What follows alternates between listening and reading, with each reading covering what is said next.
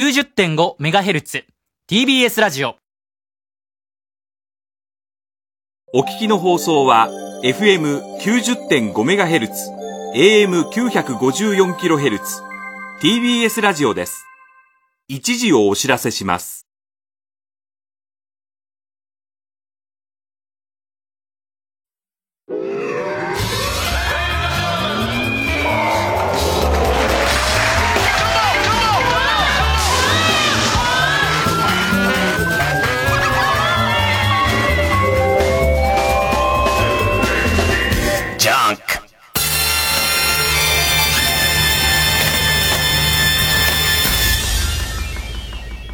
今週気づいたこと。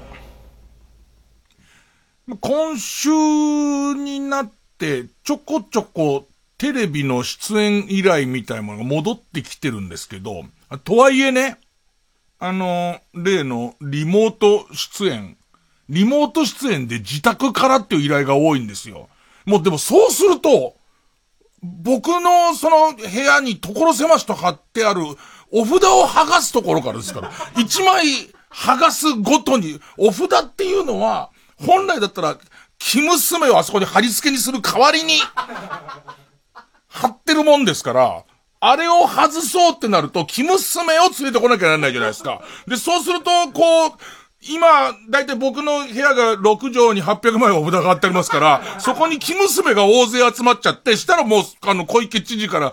密ですもう密ですっていう、ピリピリピリっていう、ね、密ホイッスルを吹かれちゃうじゃないですか、そこそこってなっちゃうから、ちょっと出演が難しいような状態なんですけど、でもさ、テレビもこの、大騒ぎの中対応しようとしてさ、頑張ってんだけどさ、南原さんだけスタジオいんのかなあれ。なんか刻一刻と変わってるからまあわかんないんで、俺の見た回は南原さんだけスタジオいて、他のそのヒルナンデスのメンバーは、家にみんないるみたいな。あと、なんかちょっと基準がなかなかまあ自分のやってるラジオとかも基準がなかなかよくわかんないんだけど、曲までは来ていいんだけども、曲の楽屋に回線を引いて、みたいな、なんかいろんなことやってる中で、ぼんやり見てたら試して合点のオープニングに誰もいないスタジオっていう誰もいないのしのすけ師匠もいないのでいて、よく見るとなんていうの引きのスタジオからゆっくり近づいてくるとしのすけ師匠の立ち位置と小野アナウンサーの立ち位置にモニターが置いてあって、その中に二人いるのよ。いないっていうパターンがすごい斬新で、セットは組んでんだけど誰もいないっていう状況で、で、モニターの中の、しのすけ師匠にカメラが寄ると、こんなことになっておりまして、みたいな感じの。で、しかも、しのすけ師匠の、リモート出演の、回線の、ちょっと調子が悪いから、よりかすれちゃってる感じの。で、またあれもさ、ラジオで何度かいろんな方リモート出演してもらってるんですけど、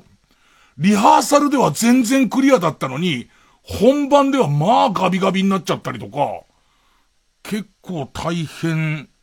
なんですけど、なんかね、テレビって、借りられたスタジオによってはとんでもない広い体育館みたいなスタジオに、そうね、6畳ぐらいのセット組んでるケースって結構あるんですよ。で、そういうケースは、むしろばらしちゃえばいいわけじゃん。一畳ずつばらしちゃって、で、そこに、3メートルでも5メートルでも、ソーシャルディスタンシングで、間開けて、で、それを合成すればいいじゃん。でも、そんなこといくらでもできるわけ。スタジオをばらしちゃって、きちんと合成して、1個のスタジオに見せるなんてことは楽勝なんだけど、すればいいのにと思ったらしない理由は、きちんと合成して、1個のスタジオに、集ま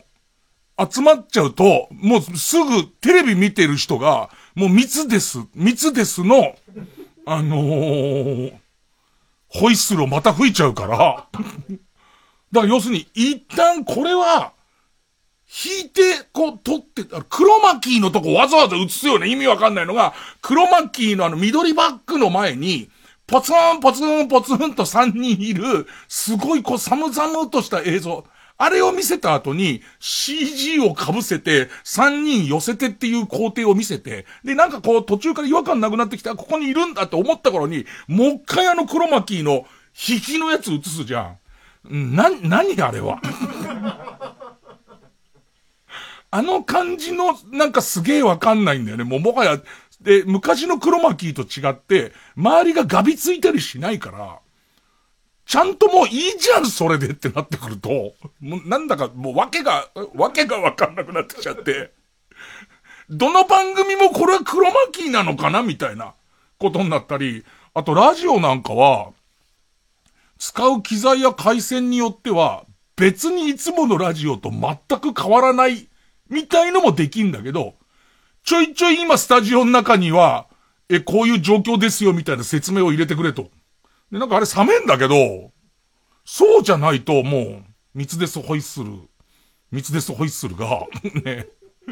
合点ボタンみたいなやつですけどね、あれ吹いちゃう人がいるから、まあちょいちょいあれやりますよみたいなことになってますね。まあじゃあまあそんな中今日も行きますか。月曜ジャンク伊集院光る深夜のバカ力から。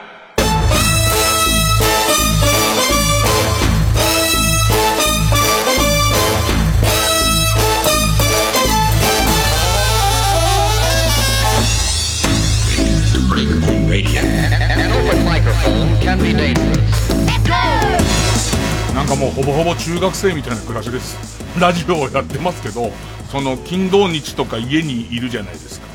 でまあある程度家族でもソーシャルディスタンシングみたいな話も出てきてるんで、うちの場合は3階に神さんがほぼほぼいて、1階の自分の部屋にほぼほぼ僕がいて、で1階でやってることはゲームの配信と、ゲームの配信終わるとまたゲームやるんででその後ね、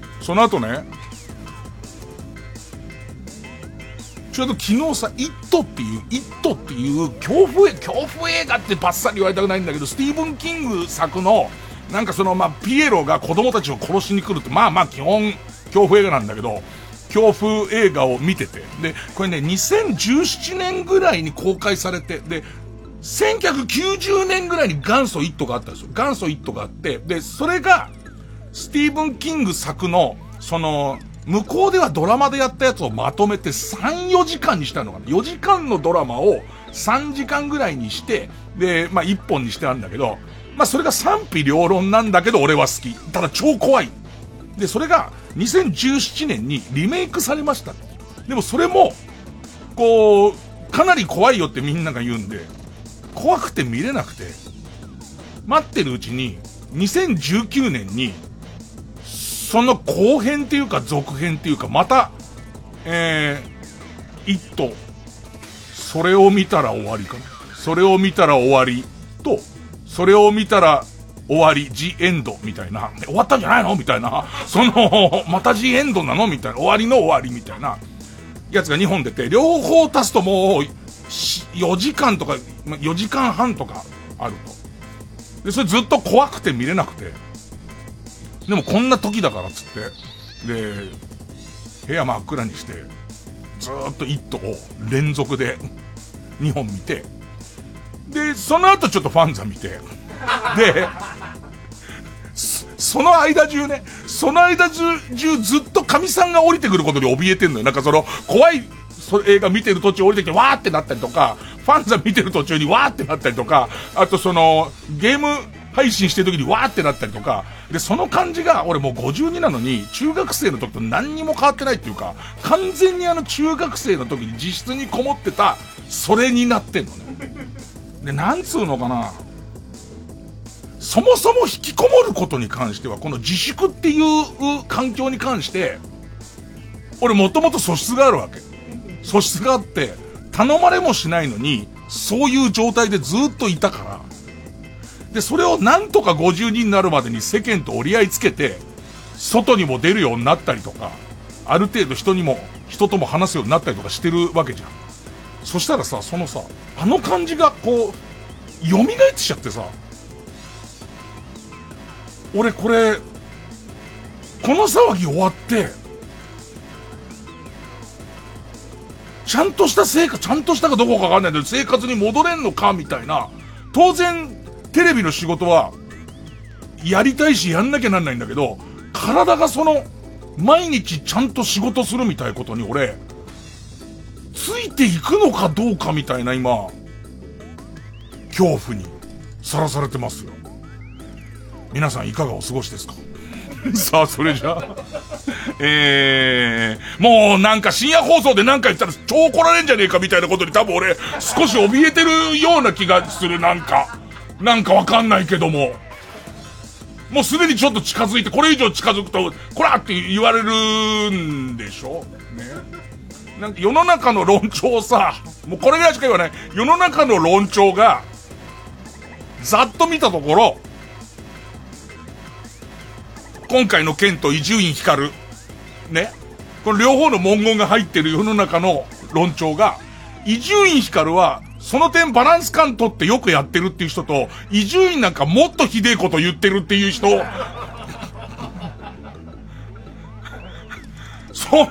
クリトリス、それはそもそも使い方違う。こういうリズムで繋ぐやつじゃないの。なんかわかんないけど調子に乗ってるって撮ってる人だっているじゃん。絶対あいつが3日ないと思って調子に乗ってるぜっていう人が虎視眈々と今狙ってる可能性もあるじゃないですか。だからすげえ怖えよ。なんかなんすかね、悲しい象の絵本とか読んで終わりにしますよ。もうそういう回でもいいような気はする。だけど悲しい象の本読んだところで、そんな伊集院はどうせそれを男性器の流れで言ってるに決まってんだっていう風になりますからね。ザ・バンドアパートでレインダンス。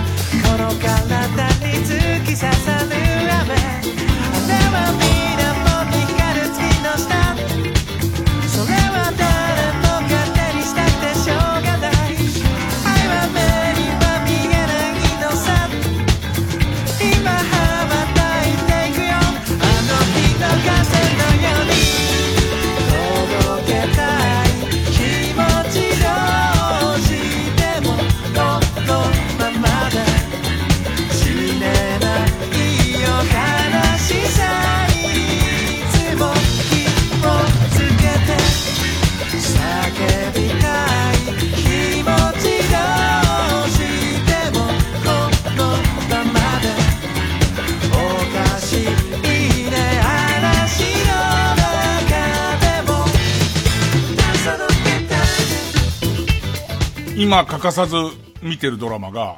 キリンが来ると M っていうね、両方歴史ものですけどね。もうね、M 絶賛、M、愛すべき人がいてっていう。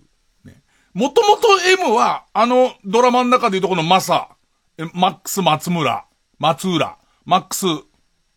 さんのことだと思ってるでしょ。あれ2話を見て僕は確信めいたものを持ちました。M は何の略なのかっていう。南田中の略なんですよ。もう主役が、すごいね、見てて、俺たちこう演技のど素人が、サブが主役を食うって、ああいうことなんだよっていうのが、まあよくわかる作品で、もう完全に田中みな実のドラマなんですよ。ね、先週も言いましたけど、役柄的には、そのエイベックスの、その松浦さんの敏腕かつ、悪い秘書っていう役なんです。独眼流のアイパッチをした、悪い秘書の役っていうとこなんですけど、この彼女の天才的な演技っていうか、まあ先週言いましたけどね、逃げ遅れた感っていうか、ね、このドラマとの距離の取り方がわからないっていう、ね、すごいドラマデビューでしょ。 おそらくなんかちょい役で出たことあんのかどうか知んないけど、おそらくドラマデビューでしょ。最初の引き出しがあれっていう、その演技の引き出しの1個目にびっちりなんだろうねあそこにすごく基礎のさ、演技に関する基礎のマニュアルが詰まってなきゃいけない1個目のところね、学習机でいうドラえもんが入ってるとこあるじゃん。ドラえもんが出てくる一番でかいところに、もうなんか本の得体の知れないものが入って、金商売がびっちり入ってるぐらいの間違ったやつが入ってるもんね。なんかそれも、すごい引き出しがいっぱいあって、なんか箱根細工みたいな隠し引き出しの中にあれもありますよ、わかんだけど、土正面に悪い秘書の役っていうのが、あの役入っちゃってるっていう凄みだよね、ある意味ね。なんかね、第2話から、ボイストレーナー、なんか、ニューヨーク仕込みの怪しいボイストレーナー役っていう、役で、水野美紀さんが出てんだけど、まあ、これまた奇天烈な役なんですけど、これは水野美紀さんがたくさんある、もう、まあ、たくさんある引き出しの中から、これはぶっちぎった起点列で行った方が、向こうのリクエストもおそらく起点列ならば、私の数ある引き出しの中からとびっきり起点列のやつをチョイスしましたよっていうのが、そこにさ、田中みな実の1個目の引き出し起点列がいると、申し訳ないけど水野さんも立ち打ちはできないですよ。だってこっちは分かっちゃいますもん。あれはこのドラマとソーシャルディスタンスをきちんと取った上での変な人の役ですからね。で、なんかニューヨークに留学行くっていう第2話は話だったんです。ニューヨークに留学行くっていう話だったんですけど、もともとニューヨークロケをするような予算がないのか、もしくはこの騒ぎの中撮ってるから、本当は行きたかったけどニューヨークに行けてないのかはわからないんですけど、あ、もしくは、本当はニューヨークロケ行ってるんだけれども、ぽくないとこでわざわざ撮ってるのかわかんないんです。なんつったらいいかな。これのクオリティをうまく説明できないんですけど、まあ、あゆが行きます。ニューヨークに留学に行きます。で、そこでその起点列な水野美紀さんにボイストレーニングを仕込まれます。で、苦労しながらも、そのニューヨークでどんどん才能をどんどん開花していくあゆがいるんですけども、その周りにニューヨークなんで外国人の俳優さんがいっぱいいるんですよ。ね。いっぱいいるんですけど、そのクオリティが、なんつう、一番上が、じゃあ何ですかね、黒沢映画だとすると、ね、映像もんの一番上のクオリティが、なんですかね、アンビリーバブルの再現ドラマの感じってわかりますアンビリーバブルの再現ドラマの感じ、うわ、ここが変だよ、日本人で見たことある人出てるっていう感じの、この人どっかで、テリー伊藤さんとすげえ罵り合ってた人だよなみたいな感じのクオリティ、多分わざとそうしてる可能性もありますけど、何のために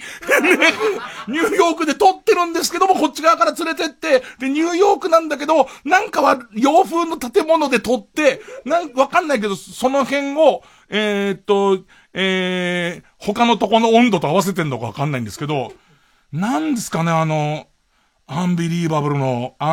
を再現ドラマぐらいの、よくたけしさん出てこなかったなと思ったもん、途中で。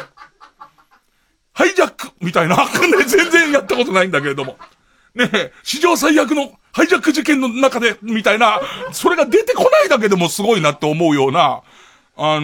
感じですかね。まあ、そこに、まあ、そうね、より皆さんが見たいなって思う、この鮎は、ところをちょっとね、見どころを言っときますとね、今回第2話に関しては、鮎は、いろんな意地悪を、周りの妬み、忖みがあって意地悪をされるんです。で、これもともと実話を元にしたフィクションにさらに泥回り付きをしてるやつですから、実話なのかな、ああいうひどいいじめが世の中にあるのかどうかわかんないんですけども、鮎を妬んだ人間に、靴の中に画鋲を入れられるっていう、嘘でしょっていう、そんなひどいことをっていう、ね、本当にもう多分、今後出てくるシーンはバナナで滑って転ぶは出てくるはずなんですよ。絶対。でもさ、浴室に石鹸巻き散らされてなったよね。浴室に石鹸巻き散らされて、ツーンって滑るシーンで、ね、脱臼するみたいな。ミキサーの岡部さんが見てないから、嘘でしょっていう顔してんだけど、見ろよ、お前は遅れるぞバスに遅れるぞ自分の行きたくない方向に行くバスに乗り遅れるぞじゃあ遅れていいじゃねえかよ。乗らない方が全然いいじゃねえかよ。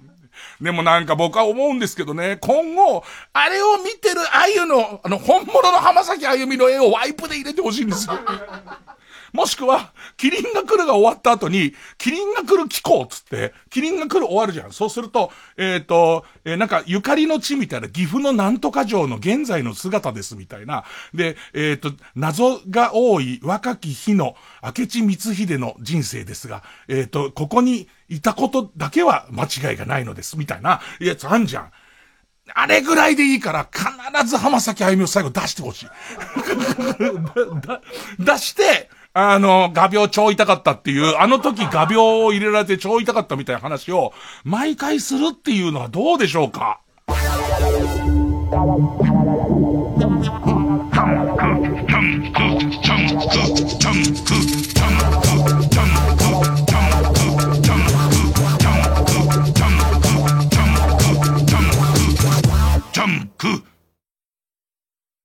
TBS ラジオジャンク。この時間は小学館、中外製薬、マルハニチロ、伊藤園ホテルズ他各社の提供でお送りします。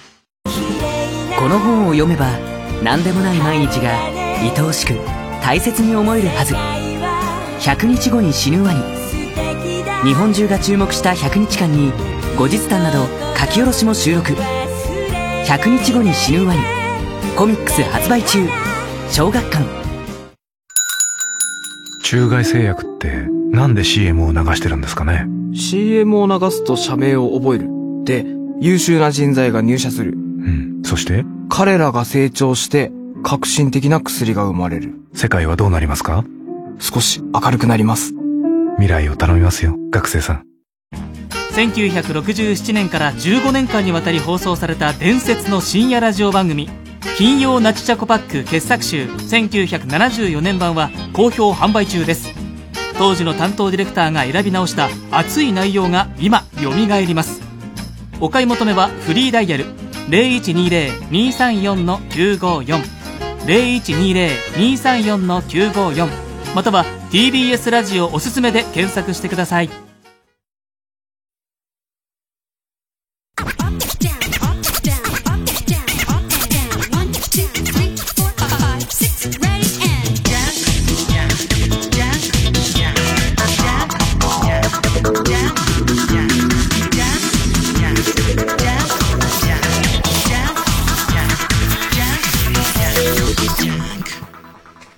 絶対さ、妬まれて意地悪で、シューズの中に画鋲を入れられるとか、浴室にシャンプー巻かれて、で、すってんころりんみたいなやつ、俺嘘言ってると思うでしょ。これが裏の裏を書いて本当なんだから、まだ見るもんかって言ってる人、絶対見た方がいいって。歴史に残るから、このドラマは。間違いなく。多分まだ数字見てませんけど、先週の放送で 80% まで来てると思うんですよ。僕最終的には 230% ぐらいいくと、多分今までの記録にはない 230% ぐらい。だって俺2画面で見てるから。俺両方で見てるから。でいて、俺の部屋のに、その3階では神さん見てるから、もう、あと犬の部屋もつけっぱになってるから、電気を節約しろよ。だからもうそういう意味じゃ相当な人数見ちゃってんですから、だってあのシーンだってあったもんな。なんかニューヨークで自分がアユだってことを隠して居候しておにぎりをもらって居候してたアユが、駐在さんがあれが東京で有名なアユだっぺってことが分かり、で兵隊の位だったらもう大将のレベルの人だってことが分かって、でそれをアユが思いっきり走って逃げ出して、その下駄を抱えて逃げ出して、結局その村外れのお地蔵さんの真似をして駐在さんたちをやり過ごすあのシーン最高だったよね。あ、ごめん。3話のネタバレだ、これ。3話で出てくるっていう、浜崎先生ー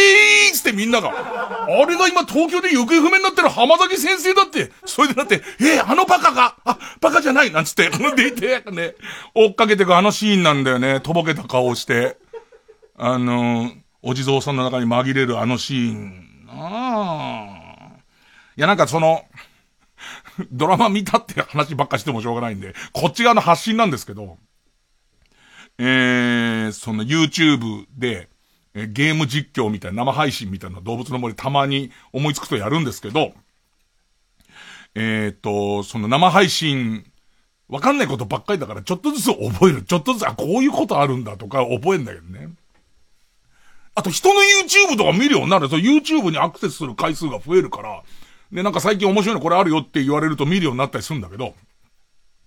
まず自分のことで気づいたのは、チャットってあるじゃないですか。自分がこうやってることに対してこう罵詈雑言を投げかけるやつあるじゃないですか、ずっと。で、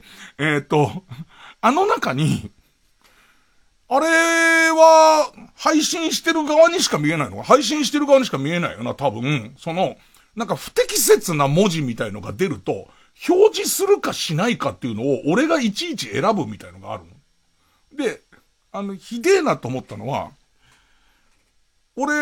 今自分のその動物の森のキャラクターが、なんか贈り物でソフトクリームの帽子ってのもらったの。なんかソフトクリームの帽子ってもらって自分で被ったらそれが完全なドクタースランプアラレちゃんの巻きぐそのうんこの形なんだ。おいで、だから、うんこの帽子だと思って、それ被ってて、おいで、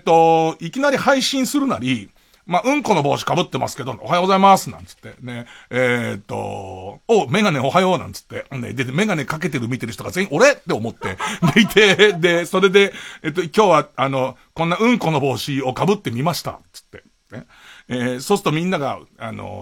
うんこだうんこだっつってくれる。ね。そうするとこのうんこがその審査ワードに入ってるみたいで、表示するかどうか、こっち側からうんこの帽子被って、俺うんこの帽子被ってますっつって、うんこの帽子お似合いですねって言うと、それが罵詈雑言と取られるらしくて、で、それを表示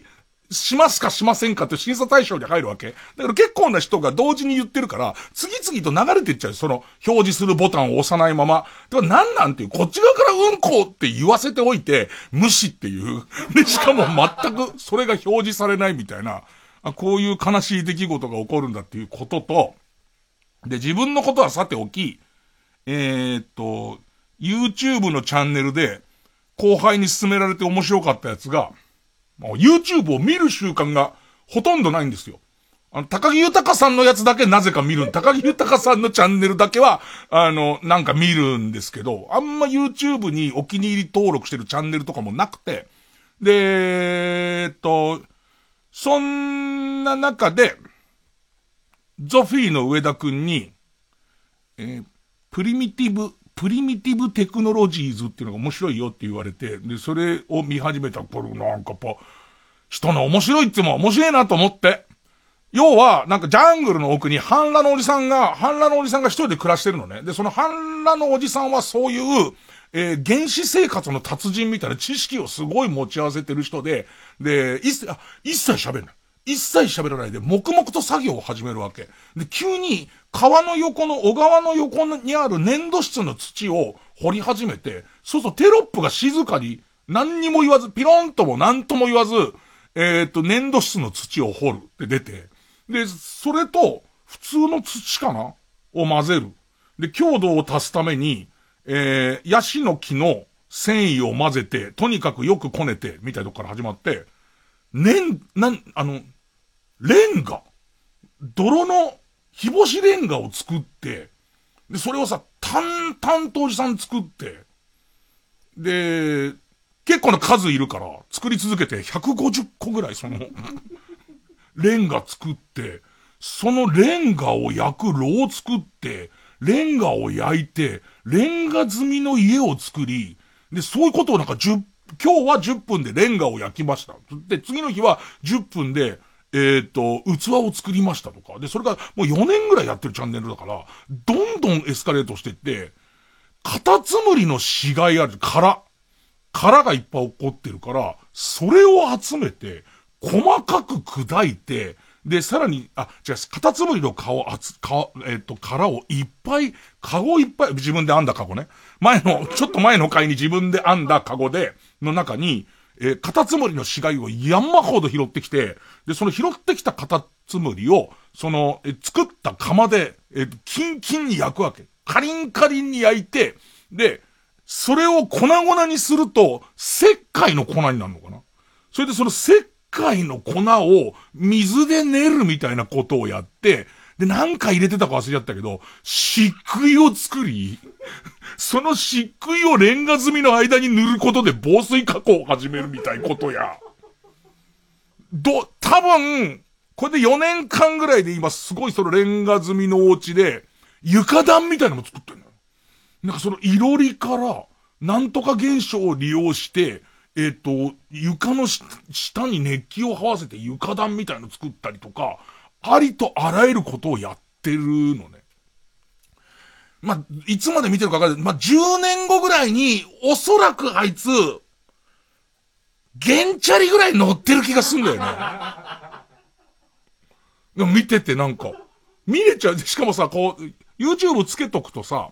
特にテレビで今見れちゃうから、テレビでつけとくとさ、その10分ぐらいのやつ終わったら次の10分始まるじゃん。で、なんか見るともなく見てんの、なんとなく。下手すれば、動物の森の単純作業の木を切るみたいな作業だけを延々とやってて、で、結構画面の中でも木切ってたりするんだけど、それをずっとこうぼんやり見ながら、ルーティンワークの時に、やるみたいな、なんかできる、それぐらいの温度でできちゃうわけ。温度の低いものでできちゃうじゃん。なんか、田舎のおばあさんが、その優しそうな顔してるおばあさんが編み物をしながら子犬を蹴れるのと同じぐらいのね。もう編み物の方はきちんと手が動くから子犬をコンスタントに蹴り回すことなんて別に何も考えないでもできますよ。かわいそうですけどもっていうあの感じの2個いっぺんにやってると途中で眠くなっちゃったりとかしながらはって起きるとまた粘土作ってたりするんだ。ね、粘土こねてたりするんだけど。見たかな見てねえかなぐらいの温度でずっと見れて、それが面白いのと、あとはもう一個、前座って笑ってるナオ君に教わったやつで、で、これはもともと笑いなんか取ろうとしてないんだよね。全然笑いなんか取ろうとしてないんだけど、ぬいぐるみのお医者さんの YouTube。なんかね、ぬいぐるみのお医者さんやってるお姉さんを取材した多分、YouTube なわけ。世の中にはいろんな仕事ありますよって中で、おもちゃのお医者さんみたいな、ぬいぐるみのお医者さんがいます。で、しかも、割かし綺麗なお嬢さんで、で、その人、女医さんの格好をしてて、ぬいぐるみのお医者さんっていう設定をすごい守ってるわけ。で、だから、最初に、その今日、綺麗にしてくれ、壊れてるとこを直してくれ、綺麗にしてくれって依頼された、うさちゃんのお人形みたいのを持ってきたときに、最初にうさちゃんの身長と体重を測りますみたいなね。で、うさちゃんはこの後お風呂に入れてあげなきゃいけないし、もうしんなりしちゃってるから体調を整えてあげなきゃいけないしみたいな、いわゆる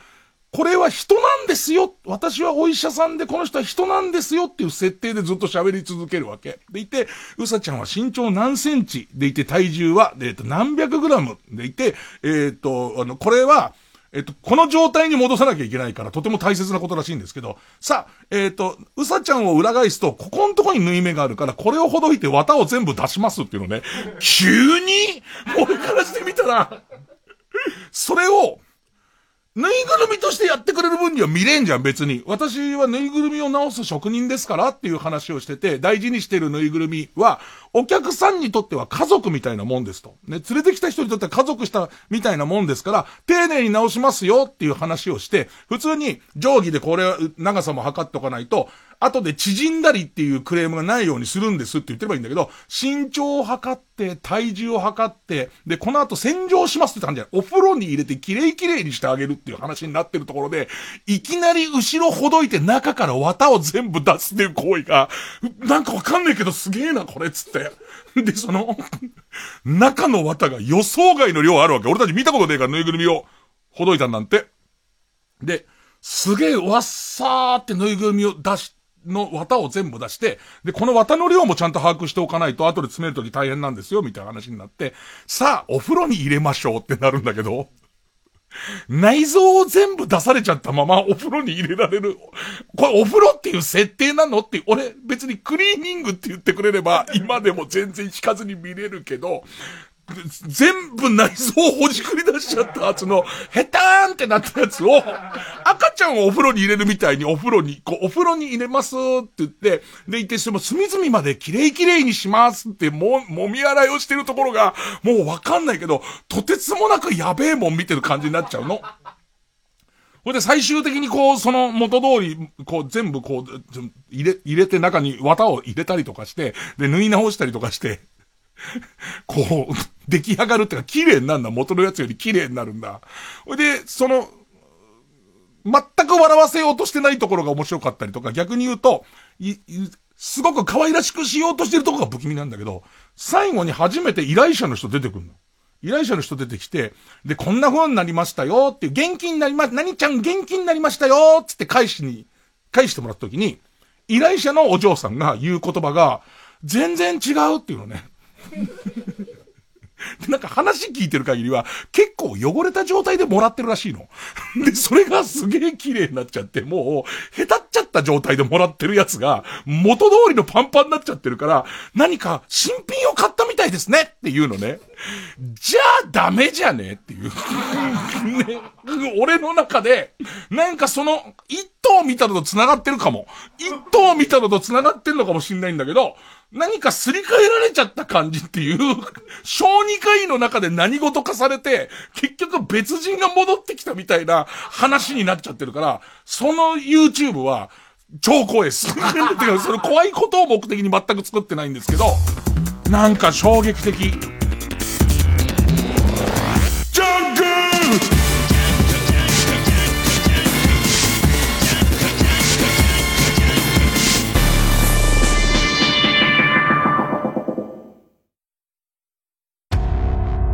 エビとマルハニチーロ、ついに宿命の出会い。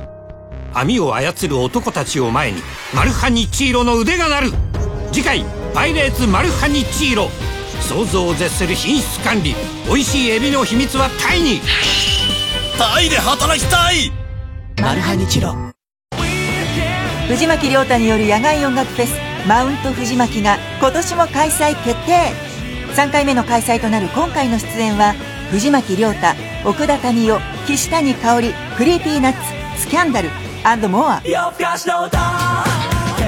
ラジオ公演マウント藤巻2020は10月3日土曜日、山梨県山中湖交流プラザキララで開催します。チケット先行販売中。お問い合わせはサンライズプロモーション東京 0570-003337 または TBS ラジオのホームページイベント情報をご覧ください。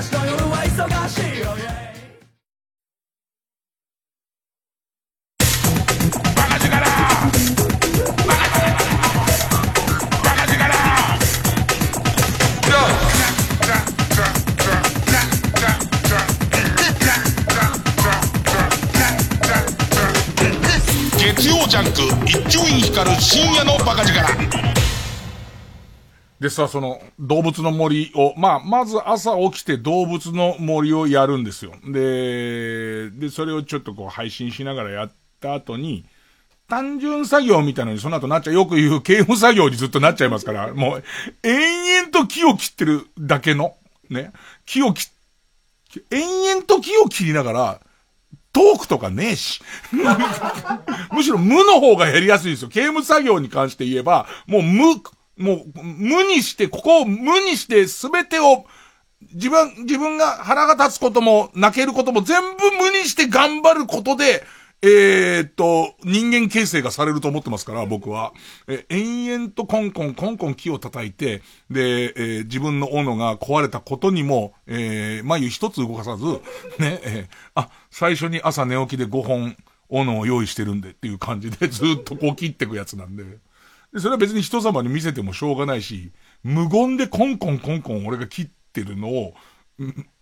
見てる人も辛いから、だいたいこう朝のちょっとしたトピックスだけ見て、あ、なんか、お店が大きくなりましたとか、果物がなってますねみたいなことや化石を掘りましたみたいなとこだけ見たら配信は終わるんですよ。で、その後しばらくその無の作業を、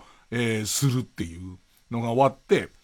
で、その後今ゲームにいろいろ手を出してるんで、バイオハザードのリメイクの3の続きをやるんですけど、なんかこの動物の森とバイオハザードがうまく繋がらない自分の中で、ね、あまりにゲームが違うから。で、繋がんねえなって思いながら、この間寝起きバイオハザードからの動物の森っていう日があって、その日にふと思ったんだけど、あれ、バイオハザードに、ゾンビにみんななっちゃって、結局全員死んじゃって、一旦文明が終わっちゃった後に、こういうことになってるっていうんで、動物の森が急に繋がったのね。俺の中で。地球がもう、ゾンビ、もう全部ゾンビですっていう、抵抗してた人も全員ゾンビになりましたっていう。俺いつも、金がね思ってんのは、ウォーキングデッドも、最初、世の中ゾンビパニックになってます。でいて主人公とかがなんとか抵抗しています。でも絵画を追うごとにどんどんゾンビが多くなってきます。これわかりますよ。わかるんですけども、今、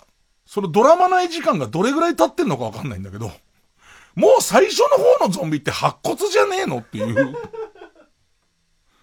普通考えたら、だってさ、ゾンビになるとあんなに腐敗しちゃうわけじゃん。急速に。昨日まで仲良しだった人腐敗しちゃうし、目の前で死んだ人があんなスピードで腐敗しちゃうんだから、当然どんどんダメになっていくわけじゃんか。で、も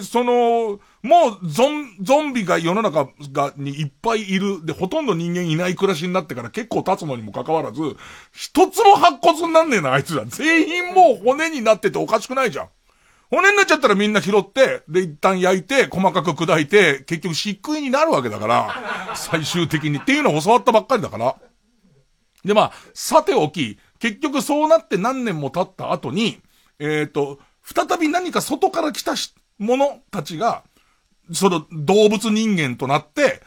動物の森を支配してるって考えると、すげえしっくりいくわけ。で、そうすると前に言ってた動物の森にある博物館の化石だけはディフォルメされてないの。いわゆる動物の森にいる動物や動物の森にいる僕のみの人間はもうみんなディフォルメしてるにした形になってるのにもかかわらず、博物館に展示されてるマンモスや、それからあとピテカントロプスかなんかの原人の頭蓋骨とかはリアルなのよ。ね。こういうことだったんだっていう。一旦世の中は終わっちゃったんだって。終わった後に動物の森ならば、これは合点がいくってなったら、あんまり森の居心地が良くないです。俺が勝手にやったことですけど。で、それ終わりで、FF7 のリメイクをやってんだけど、FF7 のリメイクが俺になんか俺のポンコツ度合いにすごいちょうど良くて、初めてやってすごい面白いって人もいれば、あと逆にね、FF7 がすっごい好きで、もうはっきり FF7 のストーリーも全部覚えてて、一つ残らず、あそこがこうなってるんだって思ってやるプレイの人とも俺ちょっと温度が違って、やったっけやんなかったっけみたいな。FF の8あたりで、FF あんまり真面目にやんなくなったら覚えてんだけど、セブンはどうだったっけみたいな程度でもうポンコツだから。それが FF7 のリメイクやるのが、なんか俺からしてみたらぴったりで、なんかね、克明に覚えてる人は、ここが違う、あそこが違うとか、あともっと言うと、FF7 って何枚組ディスクか忘れたけど、一つのタイトルだったやつが、三部作に今回分かれちゃってるのが嫌だっていう人がいたりするし、あの頃のゲームと比べて敵がちょっと硬すぎるみたいな、敵のなんていうのかな、防御力が高すぎてちょっとリズムが悪いみたいのを怒ってる人はネットとかにいるんだけど、俺はなんかうろ覚えのこう記憶なのに、行く先々で、あ、こんなことあったみたいのがいい上に、ちょっと前も言ったかもしれないけど、あの頃の最先端って今思えば雑だしチャチじゃん。だけどあの頃の最先端を20年前の俺はすげえと思って見せたから、脳内に想像されるすごい超ハイビジョンのその FF のキャラクターが動いてるわけ。で、大抵のリメイクものっていうのはその頭の中で美化されたものとそのリメイクの時の新たな技術で結局頭の中で美化された映像の方が勝っちゃうから、リメイクなんかしてくれなくていいよってなんだけど、 FF はついにそこ追いついてきたっていう感じなのね。で、まあこの話はちょっとしたと思うんだけど、でさらに暇なのをいいことにちょっと進むじゃん。ちょっと進むと、これはこういうシーンあったなってことが一個と、こんなシーンあったっけってとこが出てくるのね。で、それを、これはオリジナルなのかどうなのかっていうのを確かめるために、任天堂スイッチに当時の FF7 が売ってんの。任天堂スイッチのダウンロードのコンテンツで900円で売ってんの。当時の FF が。これが俺にとってまた優れもので、当時のクオリティの FF をただスイッチに移植してるだけなんだけど、この時に3倍速モードっていうのと無敵モードっていうのが入ってるの。で、3倍速で無敵にするとトントン拍子でストーリーを見ながらトントン拍子で進むから、なんかそれを見比べるのがすっげー楽しくて、なんか最初のオープニングシーンって今綺麗になったの見て、あ、これ俺の頭の中でその再生されてた、あの当時再生されてたのと変わんねえやと思いながら前のやつを見ると、そのチャチさと忠実さみたいものに驚くんだよね。で、それからこれはリメイクで足したんだろうって思ってたようなテロリストとされてる主人公の集団が、その世の中を仕切ってるシンダカンパニーってでかい会社を倒そうとしてて、で、そことその戦う、まあ、テロを起こそうとしてる、まあ、向こうから言えばね、テロを起こそうとしてる、電車の中で、シンダカンパニーの一サラリーマンと会ってなんか話を交わすっていうシーンをリメイクでやって、あ、これはなんか物語の深み、正義とはなんだみたいな深みを出すために足したのかなと思ったら、元もあるんだよね、それ。あとなんかその元の公園と新しいやつの公園に置いてある遊具のすごいそっくりなところとか、あ、ここはでも元はなかったんだみたいなところの対比が面白くて、今そのリメイクを進めたらそのスイッチの方を進めて追いつくっていうのがすっげえ楽しくて、なんかリメイクでこんな面白いもんって、バイオハザードのリメイク2って面白かったね。で、あとガンダム G オリジンって、あ、リメイクってすげえなと思って、それ以外は黒沢明をリメイクでドラマでやりますとかって言うと、なんでやんのってなるじゃん。ねえ、なんでやるかなってなるのとね、松本清張のリメイクのドラマとか、なんでっていうあの感じになりがちじゃん。リメイクって言葉にはそれが大体ついてくるじゃんか。だけどなんか今その、まあ、おすすめの遊び方とまでは言わないけど、僕の楽しみ方は、セブンのリメイクを進めては、セブンの古いやつで今のところやり直して、ここあっさりだったなとか、あといい感じの、ちょっとはみ出て前までやっちゃうと、いい感じの攻略ヒントみたいになるのね。なんかそれがちょっと楽しいです。月曜ジャンク、伊集院光深夜のバカ力。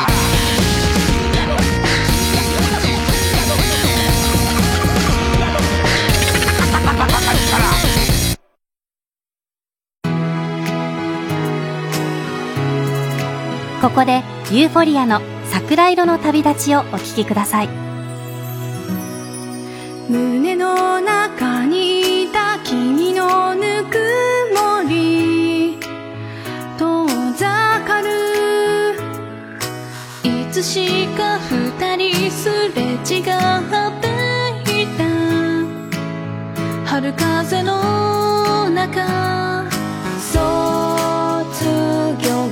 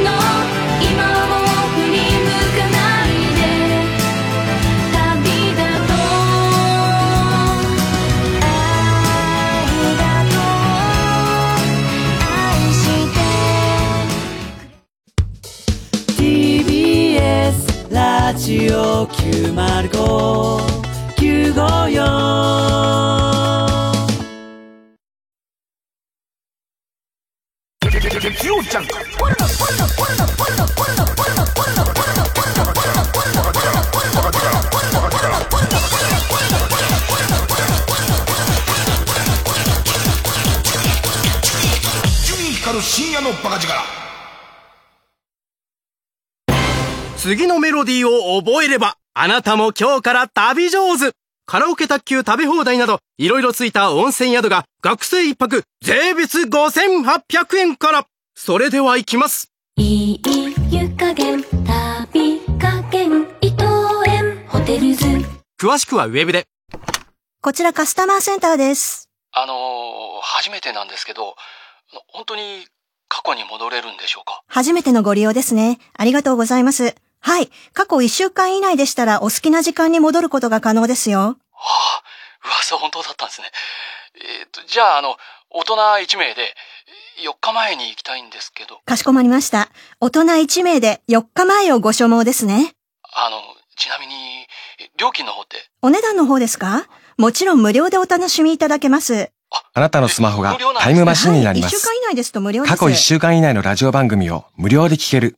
ラジコです。 905FM 954AM TBS ラジオ。 TBS ラジオジャンク。この時間は小学館、中外製薬、マルハニチロ、伊藤園ホテルズ他各社の提供でお送りしました。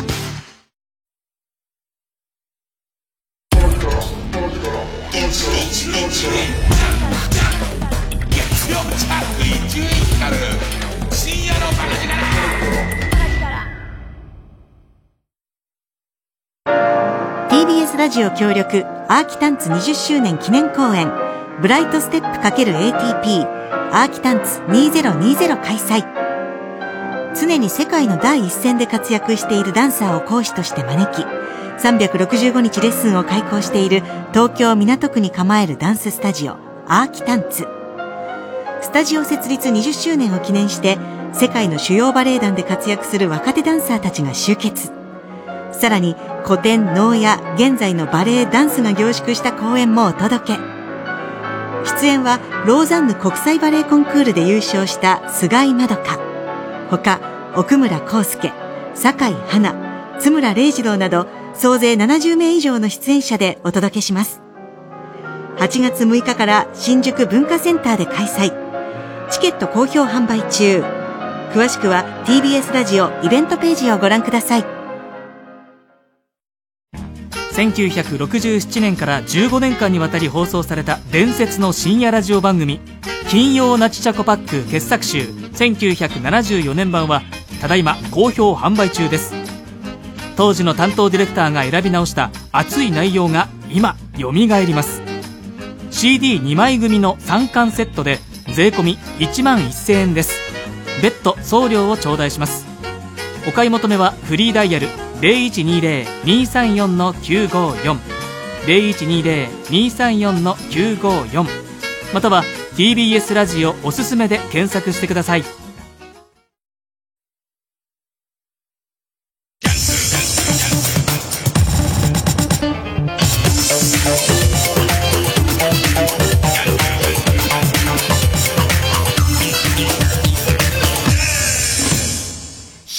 勝ち抜きカルタ合戦会。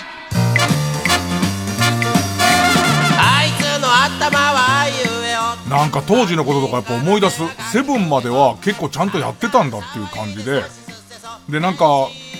そのプレイステーションで FF が出ますよっていう話になり、プレイステーションすげえからその当時その珍しかったっていうかもう最先端だったその 3Dポリゴンでその 3D で RPG ができるんですっていう、その 2D の背景はその絵なんですみたいなことじゃないですよってことになり、でワクワクしながら始めるわけで、今さその冷静な目で見るともう本当に後ろの方は絵なんで書き割りなんだよね。要は書き割りと要は今でいうそのグリーンバックに書き割りの年を映してそれキャラクターだけを 3D にして動かしたりとかいろんな工夫してんだけど、なんか当時はあんまり苦労せずに普通に操作してたのがその後になったこう親切なシステムみたいなものに慣れちゃってるのか、その書き割りのその触れないものと触れるものの差があんまよくわかんなくなってて、結構こう、道を歩くのに苦労したりとか、いろんなことを感じる。いろんなことを感じて、あ、当時ゲーム番組やってたなとか、あとコンビニにデジキューブってあったなみたいな。ねえ、あったよね。デジキューブって あったでしょうね。なんかそんなの思い出したりしてやってますね。さあ、勝ち抜きカルタ合戦回ですね。また元の話すんだったら続けてすりゃいいじゃんね。勝ち抜きカルタ合戦回って言わなくていいじゃんね。そのことは分かってる自分でもなんで言うんだろうなって戻るんだろうなと思ってるんですけど。このコーナーは毎回2つのテーマのカルタが戦って生放送で番組を聞いている皆さんからのメール投票で勝敗を決めます。で、対戦するのは前の週に勝ち抜いてきたカルタと、現在たくさんのカルタを同時に募集している予選ブロックの中で一番盛り上がっているチャレンジャーのカルタです。勝つごとにあ行は家業、家業は作業と進んで負けると予選ブロックに戻ります。和行まで勝ち抜けばカルタは完成です。で、同じところで3連敗するとテーマ消滅になりますと。さあ、今週の対戦カードですが、まずは、現在勝ち抜き中のこちらです、自分自身の持っている偏見を告白することで反省し世の中をより良くしていこうというテーマの直そうひどすぎる私の偏見カルタ。一気にもう野行なんだ。あっという間のもう数々の偏見をもう取り払ってきましたね。人々はこういう偏見を持ちがちですけども、それはあくまで偏見なんですよというね、啓蒙活動をしてきましたね。もう野行ですよ。さあ、対する予選ブロックから登場のカルタは、大人向けのドラえもんのストーリーや、その中に出てきそうな大人向けの秘密道具がテーマの、大人のドラえもんカルタです。初登場。今週はあ行のカルタになります。じゃあ行きましょうかね。じゃあまずはこちらからです。直そうひどすぎる私の偏見カルタ。春を愛する人は心清き人。中にはこの深夜のラジオも聞いてますけれども、昼間のラジオも聞いてくださってるっていう方いらっしゃると思うんです。いらっしゃると思うんですけれども、鈴木奈々さんが先週の木曜日はラジオの方にリモートですけども出演していただきまして、おそらく野郎どもニヤニヤしながら聞いてるんだろうなと思いましたね。もがもそんなの臆面にも出さずいろんなトークをしましたけれども、偏見ですからね。なんだっけ、鈴木奈々の手こきは痛そうだっけ。子の良かれと思ってやってる感じっていう、だからなんか自分で最後の鈴木奈々さんがのゲストコーナーの最後のまとめに、自分は鈴木奈々さんはいつも失敗もいっぱいするけど良かれと思って何でもやってるっていうのは感じてますよっていう話をしたら、なんか感動して鈴木奈々ちゃん泣き始めちゃったんだけど、俺の頭の中には手こきが痛いっていうこととそれはかなり繋がってて、気持ちよくなってほしいと思ってるんだろうなっていうで、痛い痛い痛いっていうバカね、雑なですよ、雑なね。ペンネームキャンディーウォーホール。いや、ヤクルトの蓋を雑に開ける芸能人第1位は土屋アンナだって書いてある。ビチュってね、ビチュっていくよね。いいやってなるよね、それね。ビチュっていくんだよ。ペンネームクソミチョゴリラ。偏見ですからね。なおそうひどすぎる私の偏見カルタですからね。クソミチョゴリラ。いや、ヤクミツルは何度も自分で書いたエロ漫画で抜こうと挑戦したが一度も成功していない、偏見ですよ。もっと広げるともっと広げると漫画家さんは自分で描いた春画で抜けるんじゃないかってさ、それ、漫画家になるほど絵が上手い人に対する多分、偏見は多分あると思います。みんなに。それ直しましょうね。ペンネームコメント鉛筆。いや、野球拳を野球拳をさかなクンとやったら帽子より先にパンツを脱ぎますね。でしょうね。おそらくですよね。残り帽子とパンツっていう段階でもう多分パンツを脱ぎますよね、おそらく。そっからなんか強いっていう。そっから何かが覚醒したかのごとく強いっていうね。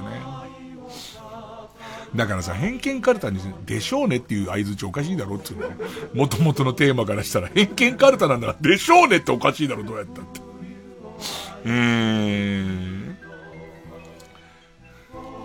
ンネーム現役タイムパトローラーや矢部美穂親子の作るカルピスは薄いだっ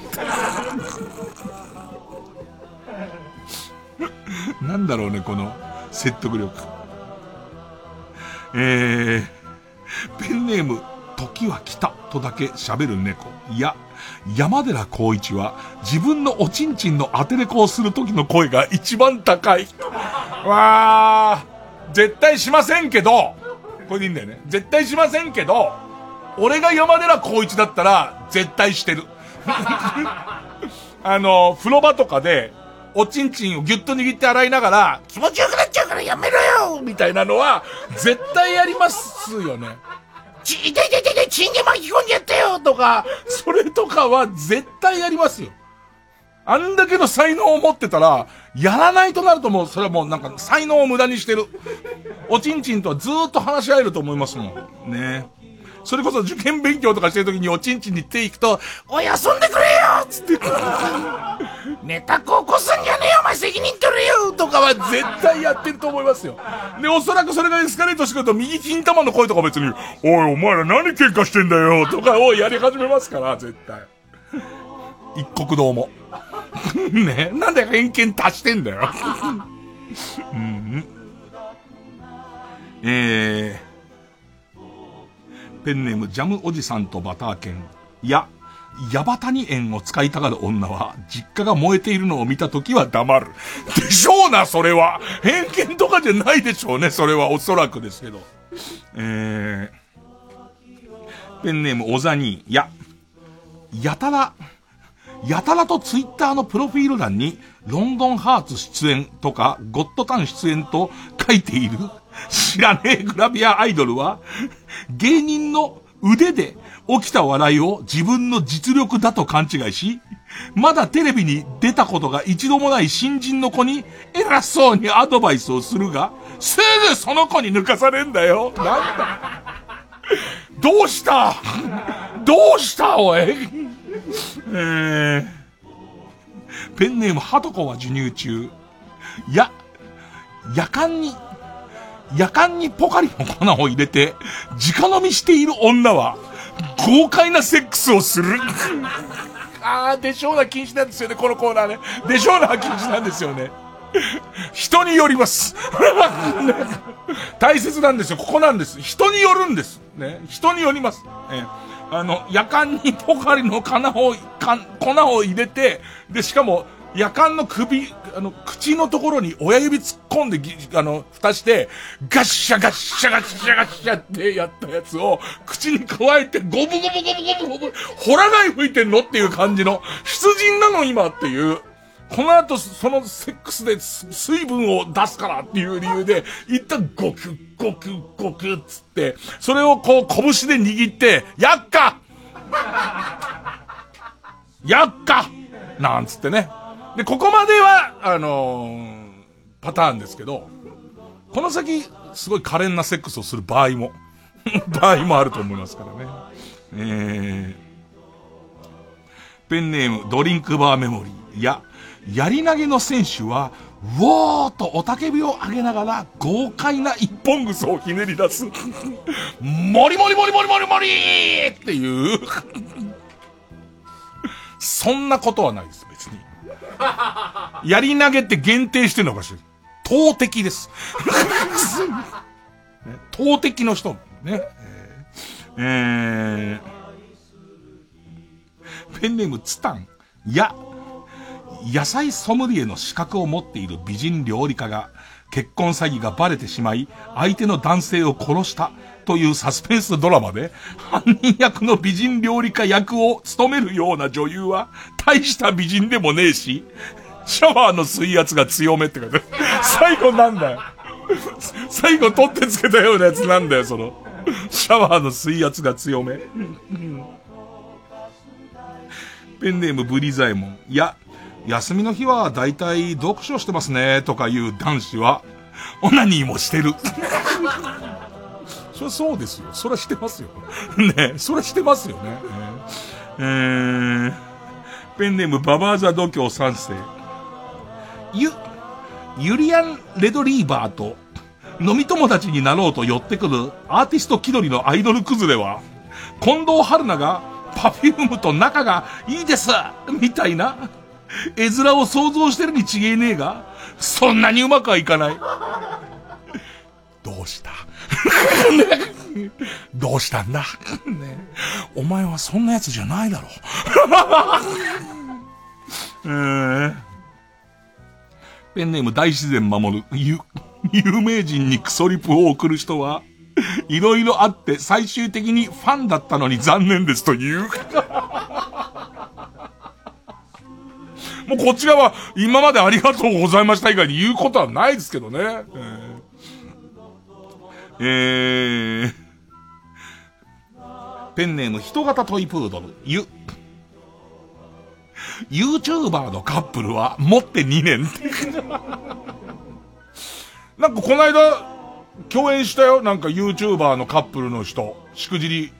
先生で共演した。でもさ、そのさ、YouTuber のカップルって要はジャンルとしては夫婦漫才の位置だよね。おそらくね、夫婦漫才の位置だよね。なかなか夫婦漫才は続かないと思うよ、おそらく。全部が一個に集中しちゃうもんね。ペンネーム、江戸川で沐浴。有名タワーマンションの低層階に住んでいる奴は、回数をなかなか教えねえし、答えたところで聞いてもいねえ低層階のメリットをやたら言う。あるよね、なんかね、その避難するときこうとかね、結局のところ縦移動の時間、駅から何分つってでも縦移動の時間を考えたらむしろ低層階なんだよね、なんつって。ね。絶対言うよね、じゃねえつってんだから。なんで。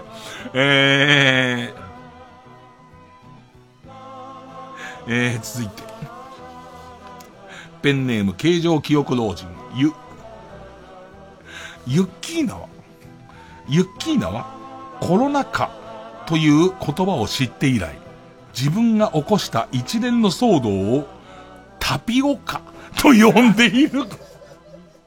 まあね、騒動がね、渦がでかくなってく感じですよね。うわーっと。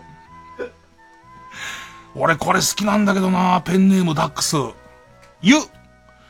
思い込みですよ。そんな設定はないんだ。明らかにされたこと一回もないんですから。雪女の乳輪は群青色。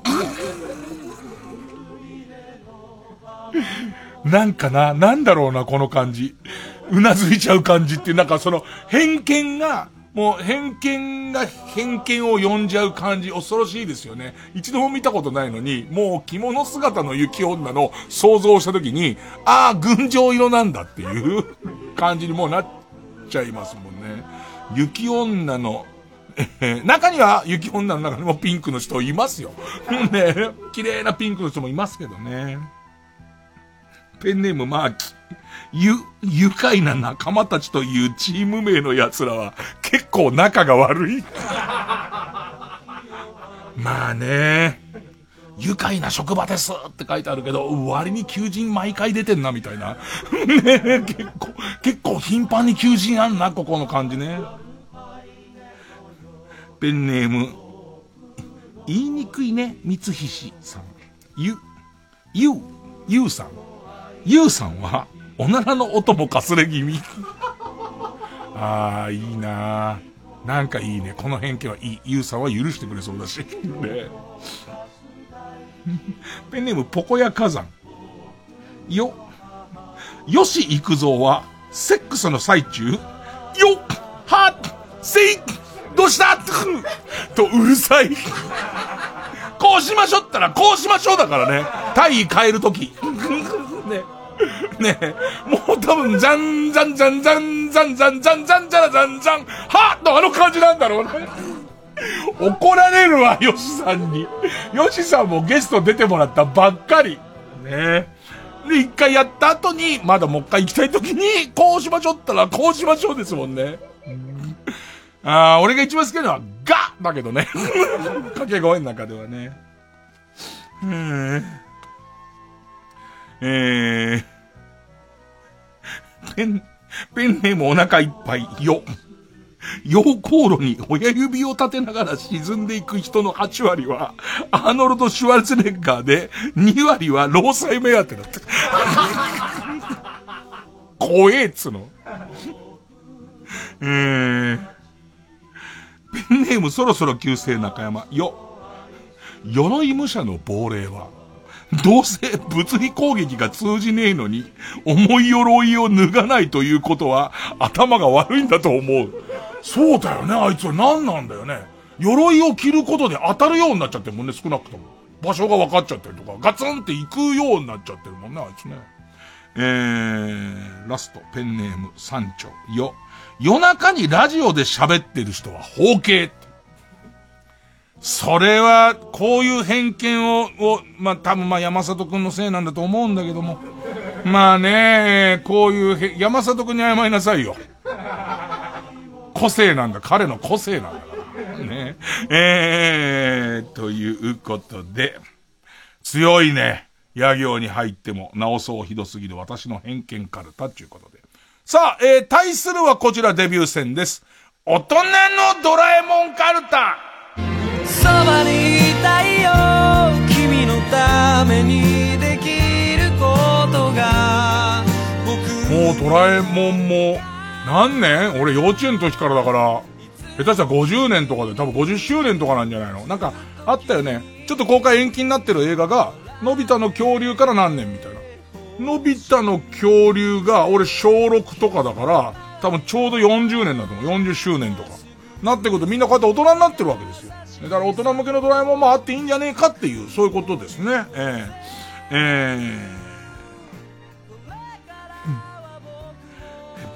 ペンネームこのあたりわかりやすいかな、ガーハーさん。しかもさ、ちょっとみんなで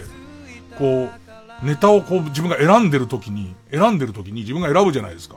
でその選んだネタを見せるじゃないですか、若手の構成の連中にも。で共通意見で、いつの間にか頭の中で水田わさびで再生されているっていうことに、俺らの世代は少なくとも大山信代なのに、もうちょっと文面のドラえもんは水田わさびさんで喋るなと思って。ガハーさん、アリの戸渡りアリペコペコバッタ的なね、あったよね、ペコペコバッタだってね。アリの戸渡りアリ、これをパンツに入れておくと車の運転中にアナルが痒くなっても大丈夫。あそこにスタンバイしててくれるから、少し痒くなった時にあそこのところを戸渡ってくれることで、戸渡るって動詞、戸渡ってることで痒みをもう書いてくれるっていうやつですよね。子供は急にかけますけど、大人のドラえもんですから、大人はなかなかね、なんかこう法事の途中にアリの戸渡りあたりがすげえ肛門が痒くなっても急にガチャチってかけませんから。ペンネーム大自然守る。アナウンサーの試験に落ちまくった静香ちゃんが、一旦地方局のリポーターになってからセントフォース入りを狙うためリアルだなおいセントフォース入りを狙うため胸にビッグライトを当てろと胸にビッグライトを当てて放狂する回、大人のドラえもんですからね。なんかだから、あの街において超絶可愛かった静香ちゃんが全国区ってなった時にどれぐらいのもんかっていうのは、やっぱり大人の現実出てきますからね。ペンネーム形から出ていく。青色が剥がれて所々地金が見え隠れしているドラえもんにワンワンと泣きつくちょろちょろ白髪混じりののび太。そう、のび太もこめかみのところとかに白髪が混じり始めますからね。早い人だと30代からもう。で、僕、今52ですけども、昨日白髪染めしたばっかりなぐらいに、まあ、白髪見えてきますね。大人のドラえもんカルタ。ペンネーム大自然守る。相席居酒屋でよく食べるブスと同席になったのび太がブスをスモールライトで小さくして料金を安く済ませる回だ。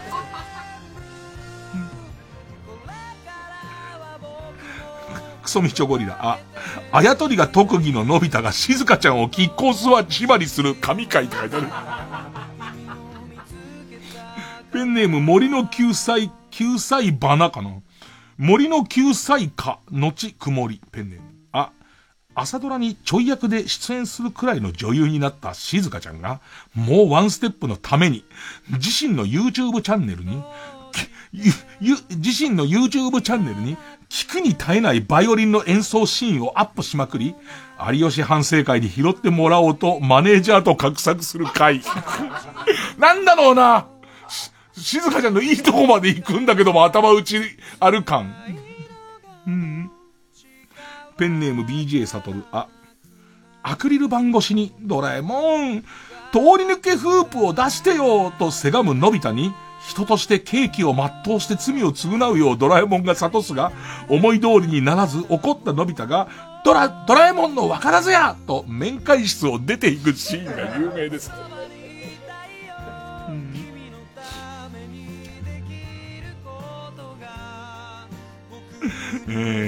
父は公務員。荒れる成人式で実名報道されるジャイアンこと郷田武史に、若気のイタルタルソースをぶっかけろって書いてあるんだよ。何なんだろうその道具。若気のイタルタルソースをぶっかけるとどうなるんだろうっていう。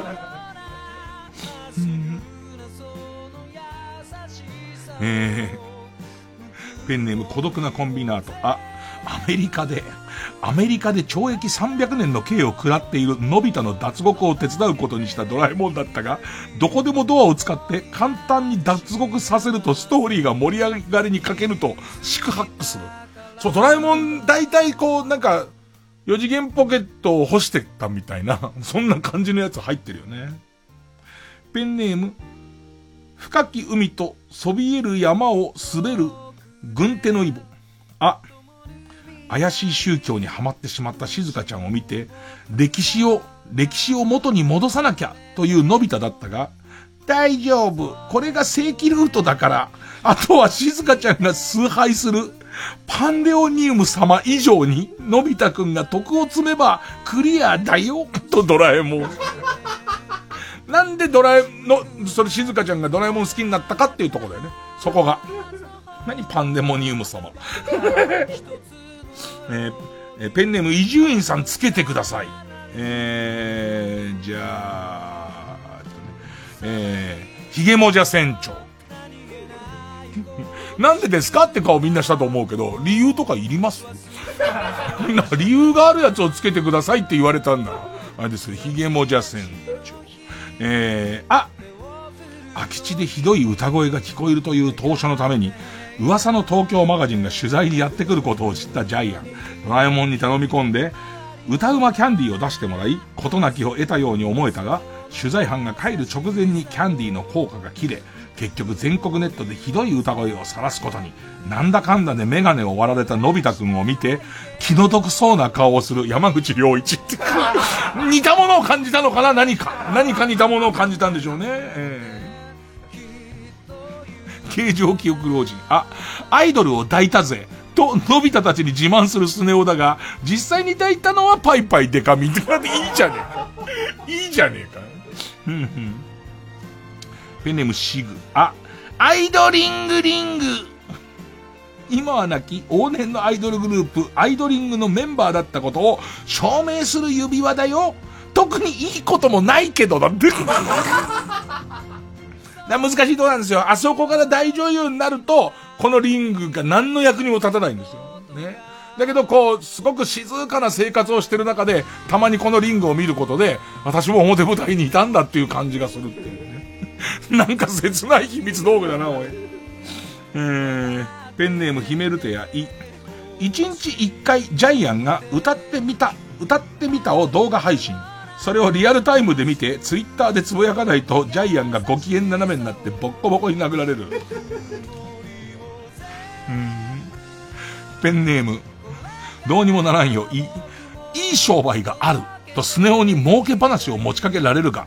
話を聞いたのび太が悪いけど遠慮しとくよ、ほら知ってるだろ、ドラえもんが嫌いなんだ、ネズミ関連の話は。なんだよこのかっこいい感じ。大人になったなって、すげえ大人になったなっていう感じ。ペンネーム明けガラスの少年い。イオンを出禁になった人妻を更生させる回では。イオンを出禁になった人妻を更生させる回では、のび太が一回も登場しないって珍しい回なんです。すごい珍しい回なんですよ。ペンネームケイちゃんい。インコ。このインコを肩に乗せて出会い系の待ち合わせ場所に行くと、来た相手が未成年の時だけギャーギャー泣いて教えてくれる。便利な道具ですね。間違いがあっちゃいけませんからね。ペンネームピストルチョコい。池の水を全部抜いたら、あの時池に落ちた汚いジャイアンが白骨化して出てくる回。こういうのいいんだよね。昔の子供向けのドラえもんと繋がってる話があると嬉しいですよね。今いるジャイアンはっていう話にもなるしね。ペ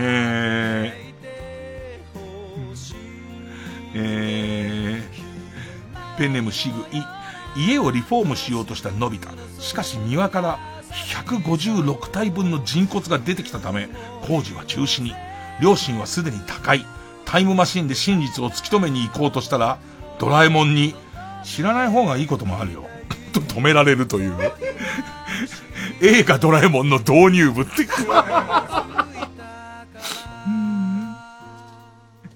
ペンネーム深き海とそびえる山を滑る軍手のイボい。インランボルギーニカウンタック LP500。 この車に乗った女性は例外なく淫乱になってしまう。うだつの上がらないのび太に免許を取った記念としてドラえもんがプレゼントし、思惑通りに静香ちゃんを乗せることに成功。一方その頃、アクシデントでインランボルギーニのトランクに閉じ込められたジャイ子の中で女が目を覚ます。この辺が分岐点なんだろうね。そのセワシ君がどうなるかの。ペンネームベニアうんこう。上原さくらがグランプリを取った年のホリプロスカウトキャラバンのグランプリを椎名林檎にするためにタイムマシンを使って過去を変えようとするドラえもん。それを阻止しに来る上原さくらの子孫とのバトルがコンテストの裏で繰り広げられる回。ね、あの年はね、椎名林檎さんもエントリーしてたっていうで、予選で落ちちゃったっていうね。ウルトラマンキーだったの浮気癖がひどいのび太に困り果てた静香ちゃんにドラえもんが安倍サダバサミ。安倍サダバサミは何、ハサミじゃダメな。ねえ。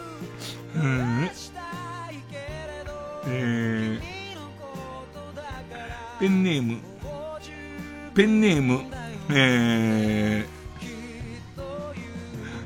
ごちそうふぐり運動も勉強も苦手、いじめられいたずらされ毎日泣きながら過ごしていたのび太くん。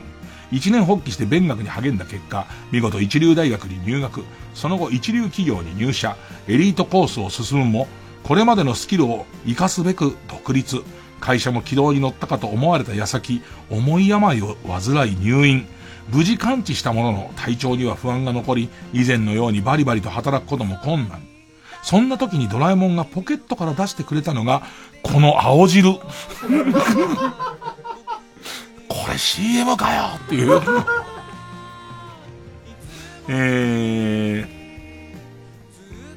ペンネームそろそろ旧姓中山へ。映画版では毎回のび太に抱かれるヒロインが変わる。トラさん的なね、みんなちょっと楽しみにするっていうね。ペンネーム形から出ていくへ。炎上スプリンクラー。ネット炎上しそうな文言を入力しようとしているのを察知してデバイスの上にリアルに水をまいて壊す。使い終わった消しゴム。エロいネタを組み込むだけのキャラ転校生マリアがレギュラーにって。あいつ絡みは全部エロになるっていう、静香ちゃんをこう使うわけにもいかないしっていう配慮ですよね。ペンネームなんだこの鳥。おやおやおや、ビッグライトを使ってないのにあそこが大きくなってきちゃったよというベッドシーンでののび太の鉄板ギャグ、必ず言う、ね。ペンネームなんだこの鳥。お風呂好きの静香ちゃんが大人になって泡姫になるという形での伏線回収。伏線だったのか。ペンネームクソミチョゴリラ。オナニーのおかず用に未来の自分と静香ちゃんとのセックスを盗撮しに行こうとするのび太が、これは自撮りだから。なんでもうそういうことでしょ。これ自撮りだから。犯罪ではない。ね、ドラえもんと説得するし。ペンネームセロリの家政婦。お尻の穴にビー玉を入れて、オナニーをしていて取れなくなったのび太がドラえもんに泣きついて出してもらった秘密道具がアナルダイソン。専用なの、専用、吸引力が違うから全然ね。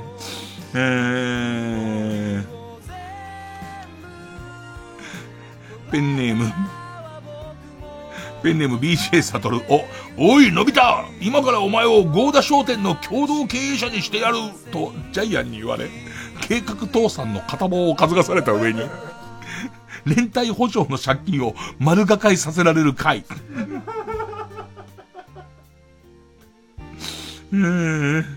最後、ペンネームインドカレー。お母さんが万引きで捕まったが、それではお母さんのためにならないと秘密道具を出さない回だった。それじゃあお母さんのためにならないからね。さあ、ということでリスナー投票でどっちが勝ったかです。勝ったと思う方のカルタが直そうひどすぎる私の偏見カルタなら、メールの件名に漢字で偏見。で、勝ったと思うのが大人のドラえもんカルタなら、メールの件名にカタカナでドラと書いてください。で、メールの本文に住所、氏名、年齢、電話番号を書いて、これからかかる曲の間に送ってください。投票は1人1回で、抽選で3名様にバカ力カードをプレゼントします。メールアドレスは baka@tbs.co.jp、baka@tbs.co.jp です。ほんじゃ、こ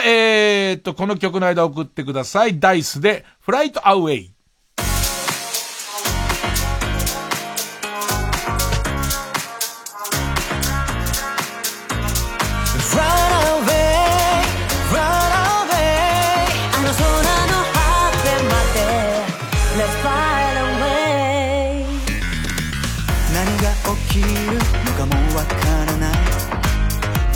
簡単じゃないと怖くないっていつまでも足踏みしてたら変われないままなんじゃない。液晶の中で終わらせるのはまだ早いよ。この狭い世界じゃ羽根すら伸ばせないから、思い乗せて高く舞い上がれ。僕らならいけるさ、 Keep it going on。 今 Fly away So fly away。 まだ知らない景色が見たよ。コード1万から見渡す What you want。 後回しにしてられないから、今 Fly away So fly away。Let's fly away. Yeah, what's going on? 単調かつ平坦なルーデンワーク、刺激的なインプットで潤せ乾いた Your heart。 願うだけじゃなく動いてみよう。いつまでも追いかけてたい。経験をせずに得られない本世界は誰でも受け入れてくれるから思い乗せて高く舞い上がれ僕らならいける先 Keep it going on 今 Fly away So fly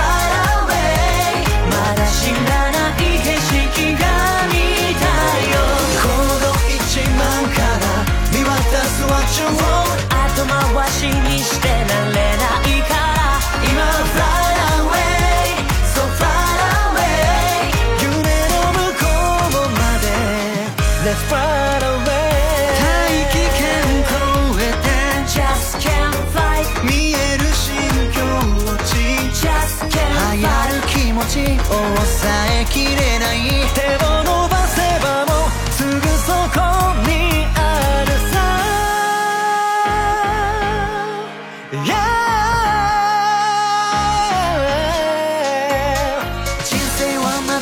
好きなように生きよう好奇心に任せて自由を犯した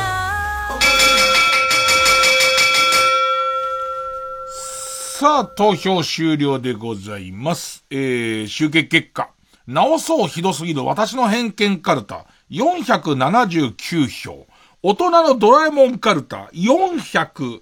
票勝ったのは偏見カルタ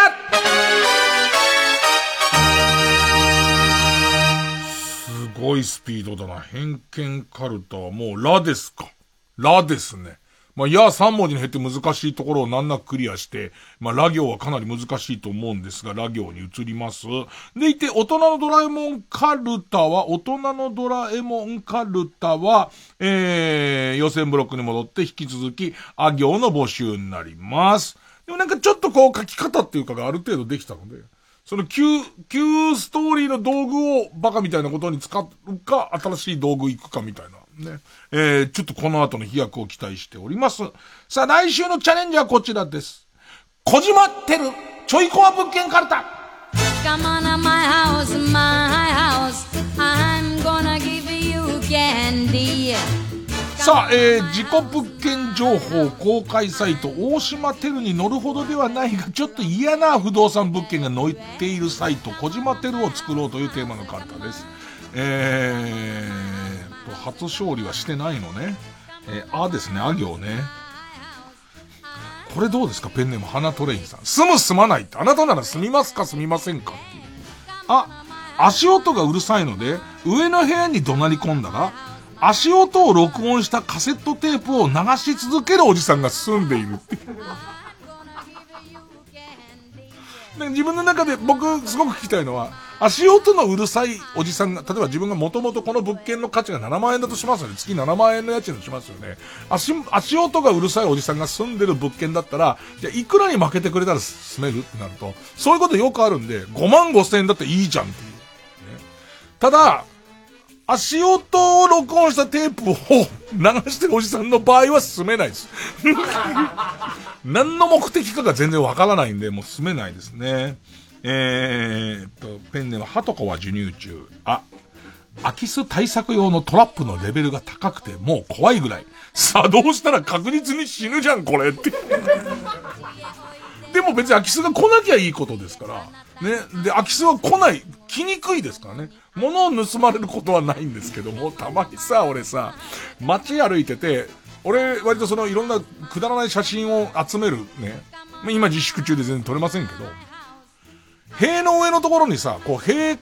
を侵入されないようにさ、こう、チクチクするものがあるっていう、あのチクチクの写真をすごい撮るんだけどさ、たまにさ、これうっかりここに落っこったら、とんでもないことになるよっていうこうモズっぽいそのモズの早煮えっぽくなっちゃわねえかみたいな柵の家あるよね。ペンネームシグさん犬が毎日どっからか何かのでっかい骨を加えてくる何の骨なのかわかんないどっから犬もちょっと目離すとすごいの加えてくるっていうね。ということで次回の対戦カード直そうひどすぎる私の偏見カルタラ行バーサス小島てるちょいコア物件カルタあ行になります。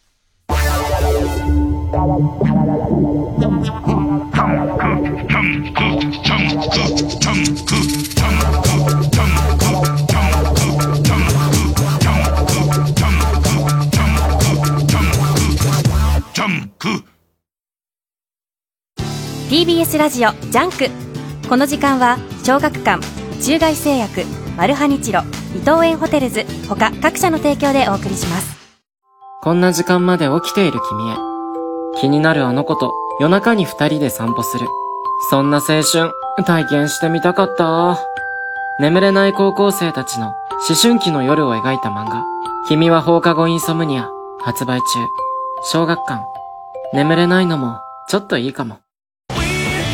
藤巻亮太による野外音楽フェスマウント藤巻が今年も開催決定。3回目の開催となる今回の出演は藤巻亮太、奥田民生、岸谷香織、クリーピーナッツ、スキャンダル&モア。 TBS ラジオ公演マウント藤巻2020は10月3日土曜日、山梨県山中湖交流プラザキララで開催します。チケット先行販売中。お問い合わせはサンライズプロモーション東京 0570-003337または TBS ラジオのホームページイベント情報をご覧ください。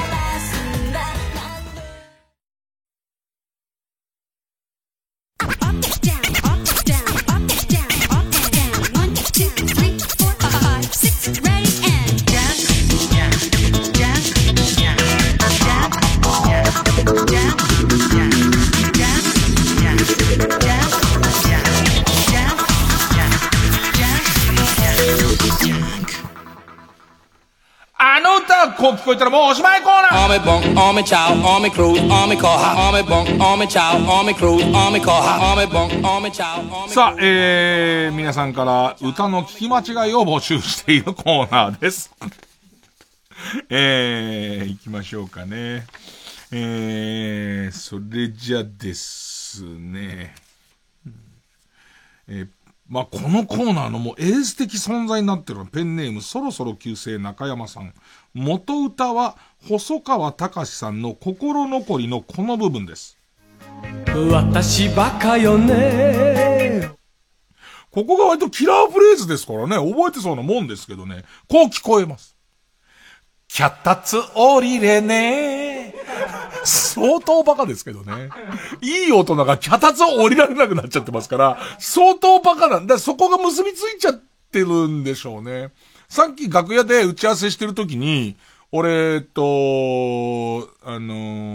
にかく明るい安村くんの前が出てこなくて、そこそこ笑顔のって言い出したのね。そこそこ笑顔の安村って、なんとなくこう、そういう立て付けがバカになっちゃってんだろうね、きっとね。あ、なんかあれだよな、ほら、あんな感じの歌詞なんだよ、つって頭に思い浮かんだバカがいるんだと思うんですよ。で、それの思い出のシーンが、キャッタツ降りれねーだったと思うんですよ。それはおバカさんですよね。で、後ろ指も刺されますでしょう。さあ、ペンネーム、のしろ市に育てられましたさん。童謡、さっちゃんのこの部分です。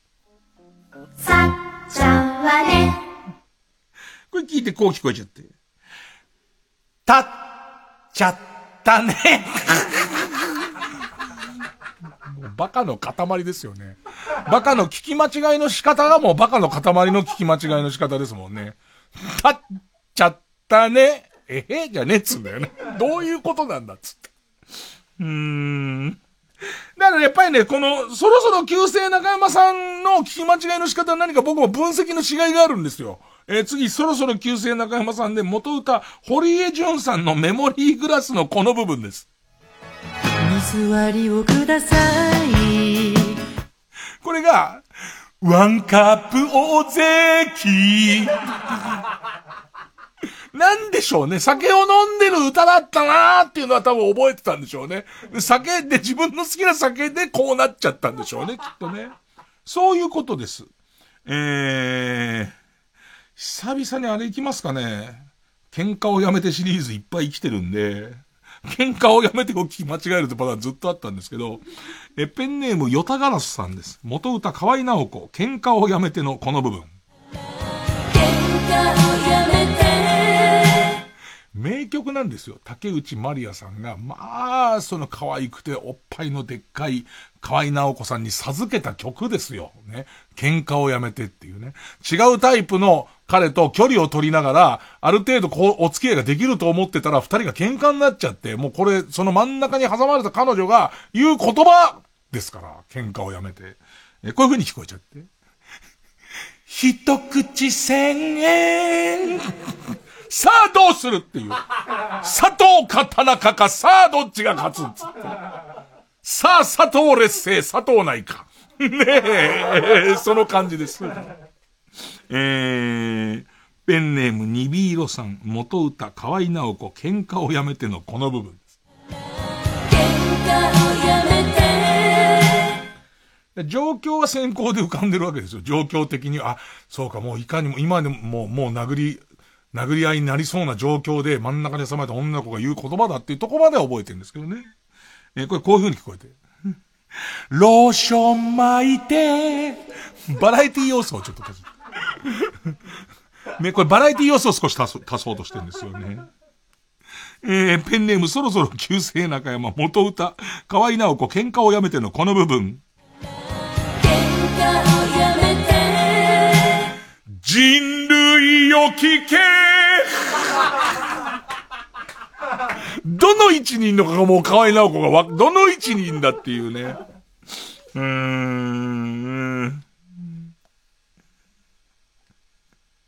なんかさ、いつもさ、こうメール来た時にさ、選んでる時に少し歌ってるから、これ歌ったっけ歌ってないっけがたまにわかんなくなるんですけど、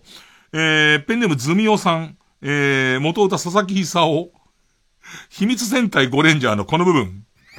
バンバラバンバンバン。インムでビンビンビン。インムでビンビンビンつってみんなタイツがパンパンに立っちゃってるっていう。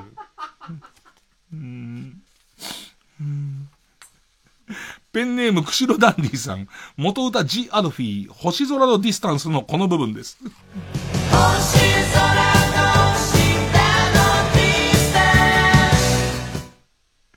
星みのの下はおちんちん。もうバカが固まっちゃってんな、もうな。ただもう歌っててすげえ楽しいんだよな。ペンネームボールペン返して、元歌相川七瀬、夢見る少女じゃいられないのこの部分。見る少女じゃいられない、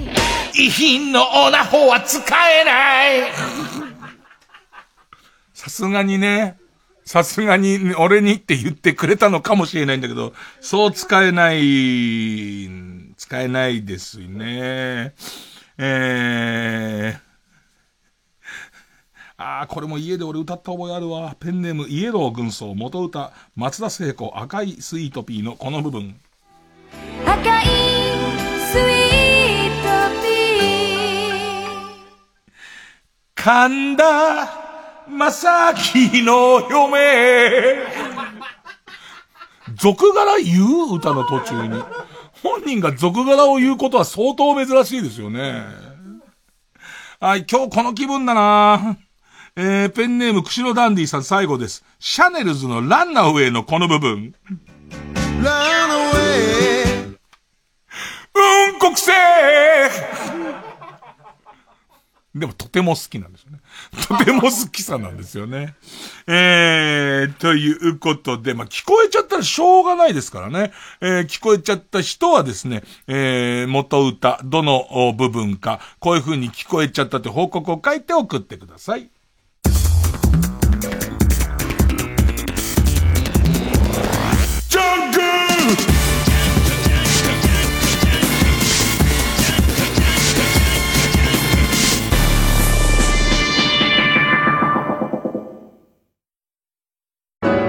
ホールに響く流麗なピアノの旋律、エリザベート王妃国際音楽コンクール2020へ挑戦。 TBS ラジオ公演、吉見祐希ピアノリサイタル2020は7月23日浜離宮朝日ホールで開催します。チケット好評販売中。詳しくは TBS ラジオのホームページ、イベント情報をご覧ください。 905FM954AM ジオ。お聞きの放送は FM90.5MHz、AM954kHz、TBS ラジオです。ラジコでもお楽しみください。毎週金曜夜12時からのマイナビラフターナイトでは、今注目の若手芸人を紹介しています。ゴジラとメカゴジラだよバカダブルパチンコ。マイナビラフターナイトは毎週金曜夜12時から。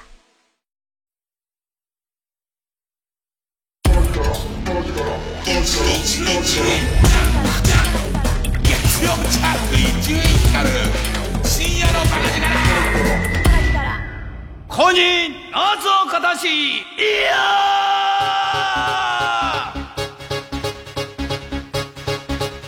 いや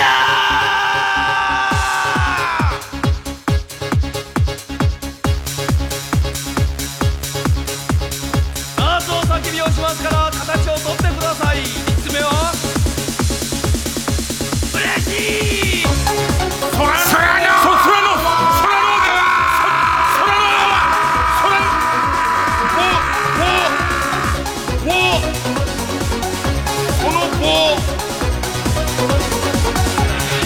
すっごい久しぶりにやったら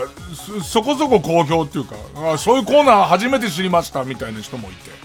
まあこれが怖えっていう人増えてきたらやめようと思ってるんですけど、怖えとちょっと違うんですよね。なんかその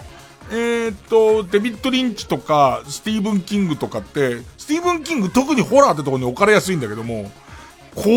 とはちょっと違うんだよなみたいな。あと逆になんかスタンドバイミーとか青春みたいなところに置かれるんだけど、スタンドバイミーもなんかそのクラスの仲良し何人組かで死体を探しに行くっていう謎のストーリーがあって、あれはただの青春じゃねえじゃんみたいな。とにかく脳みそがこう変な感じになっている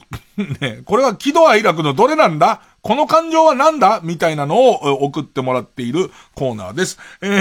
かなり力の入ったものが多いんですけども、割とこうコンパクトにはさせてもらっています。例えばですね、ペンネーム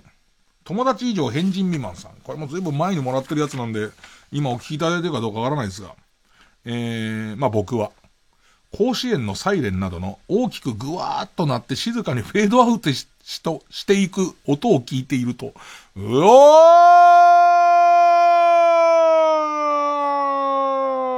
ーを聞いていると、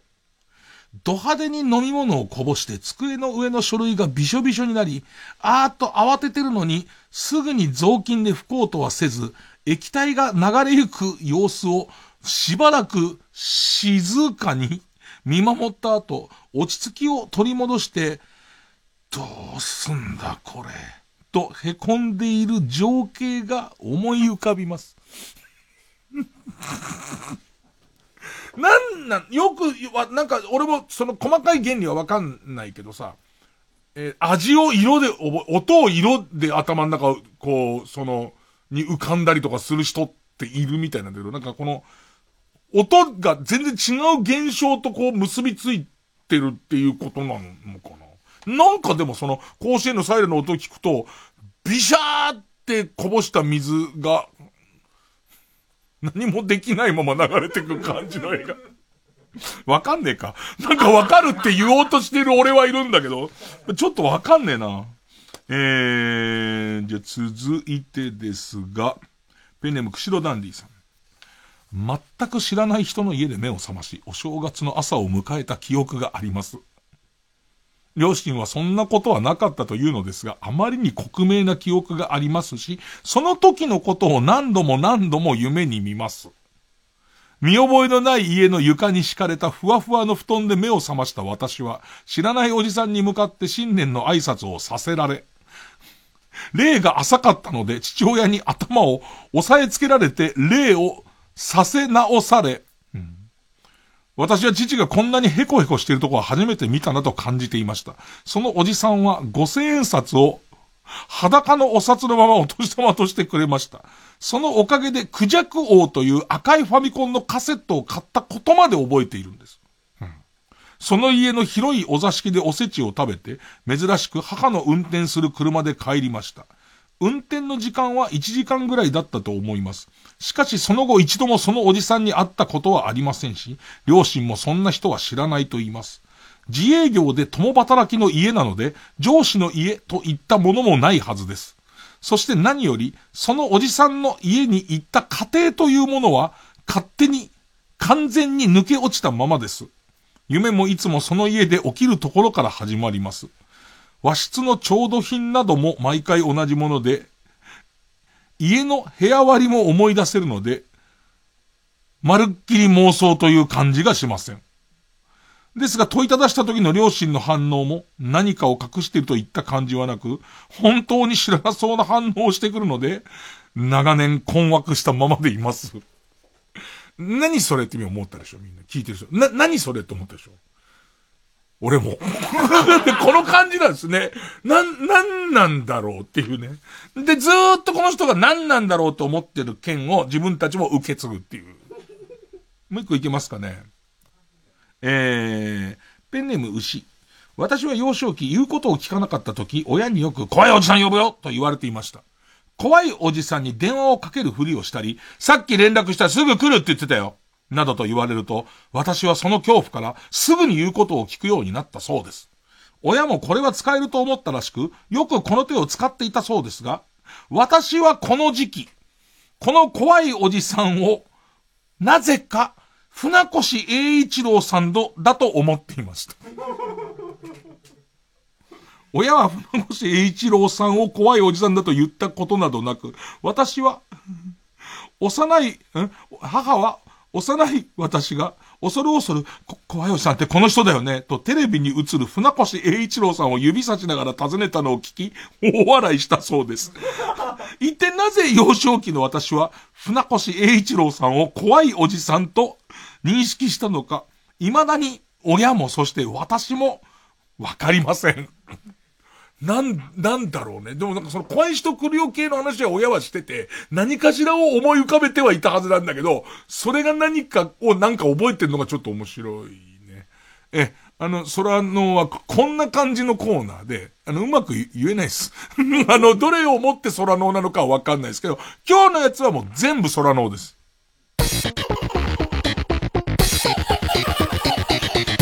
月曜ジャンク伊集院光深夜のバカ力。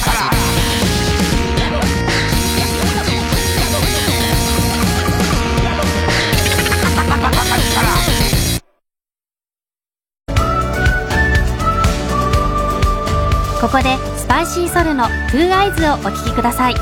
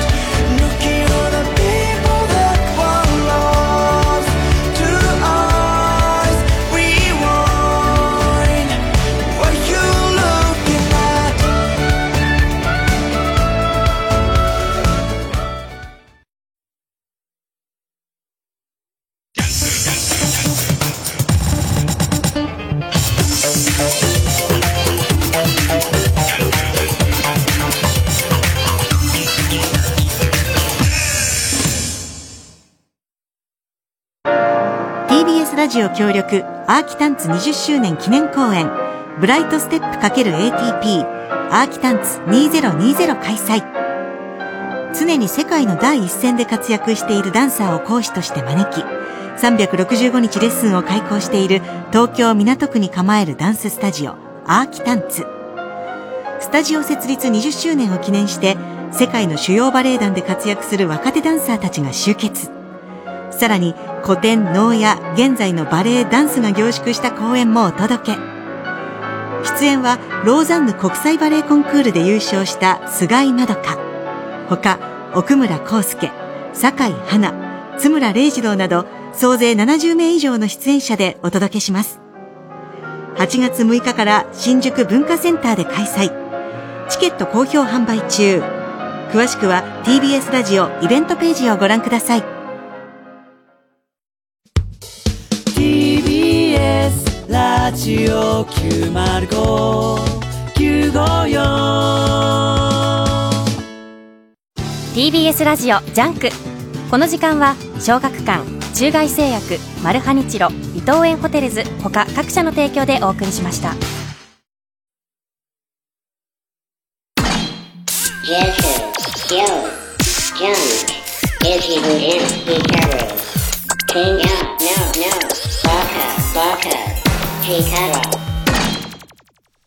今日昼間の番組でさ、ドローンレーサー、女性の、ドローンパイロットって言い方するのかなの、白石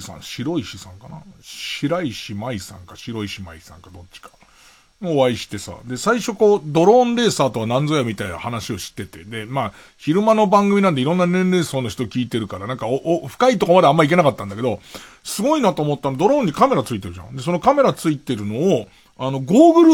ゴーグルみたいのをかけて、その視点で操縦するらしいの。操縦して、体育館ぐらいのところに組まれたトリッキーな輪くぐったりとか急カーブしたりするやつを、回るレ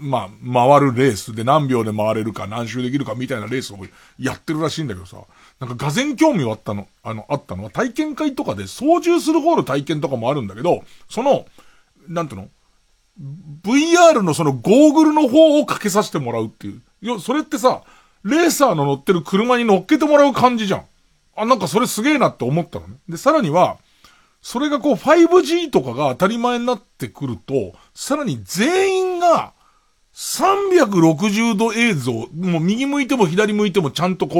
見渡せるカメラをつけたドローンと、客席にいる人も全部、VR ゴーグルをかけたやつで、右見ても左見ても、もう完全に乗ってる感じで見られる世界、すぐそこまで来てて、で、しかも5G すごくなっちゃえば、日本でやる必要がないっていうのかな。世界のどっかの会場で飛んでるやつを自分たちが見るみたいな話になってきて、で、そうするとさ、その話すげえ最初ワクワクしたんだけどさ、本当に飛んでる意味って何なんみたいな。なんつうのかな。どっかで飛んでるやつをもうVR かけちゃって見ちゃってるから、で、そうするともう、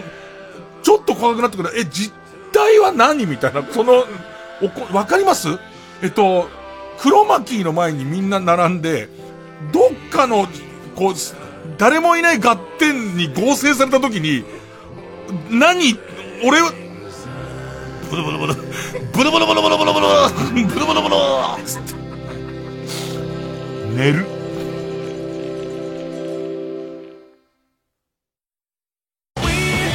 藤巻亮太による野外音楽フェスマウント藤巻が今年も開催決定。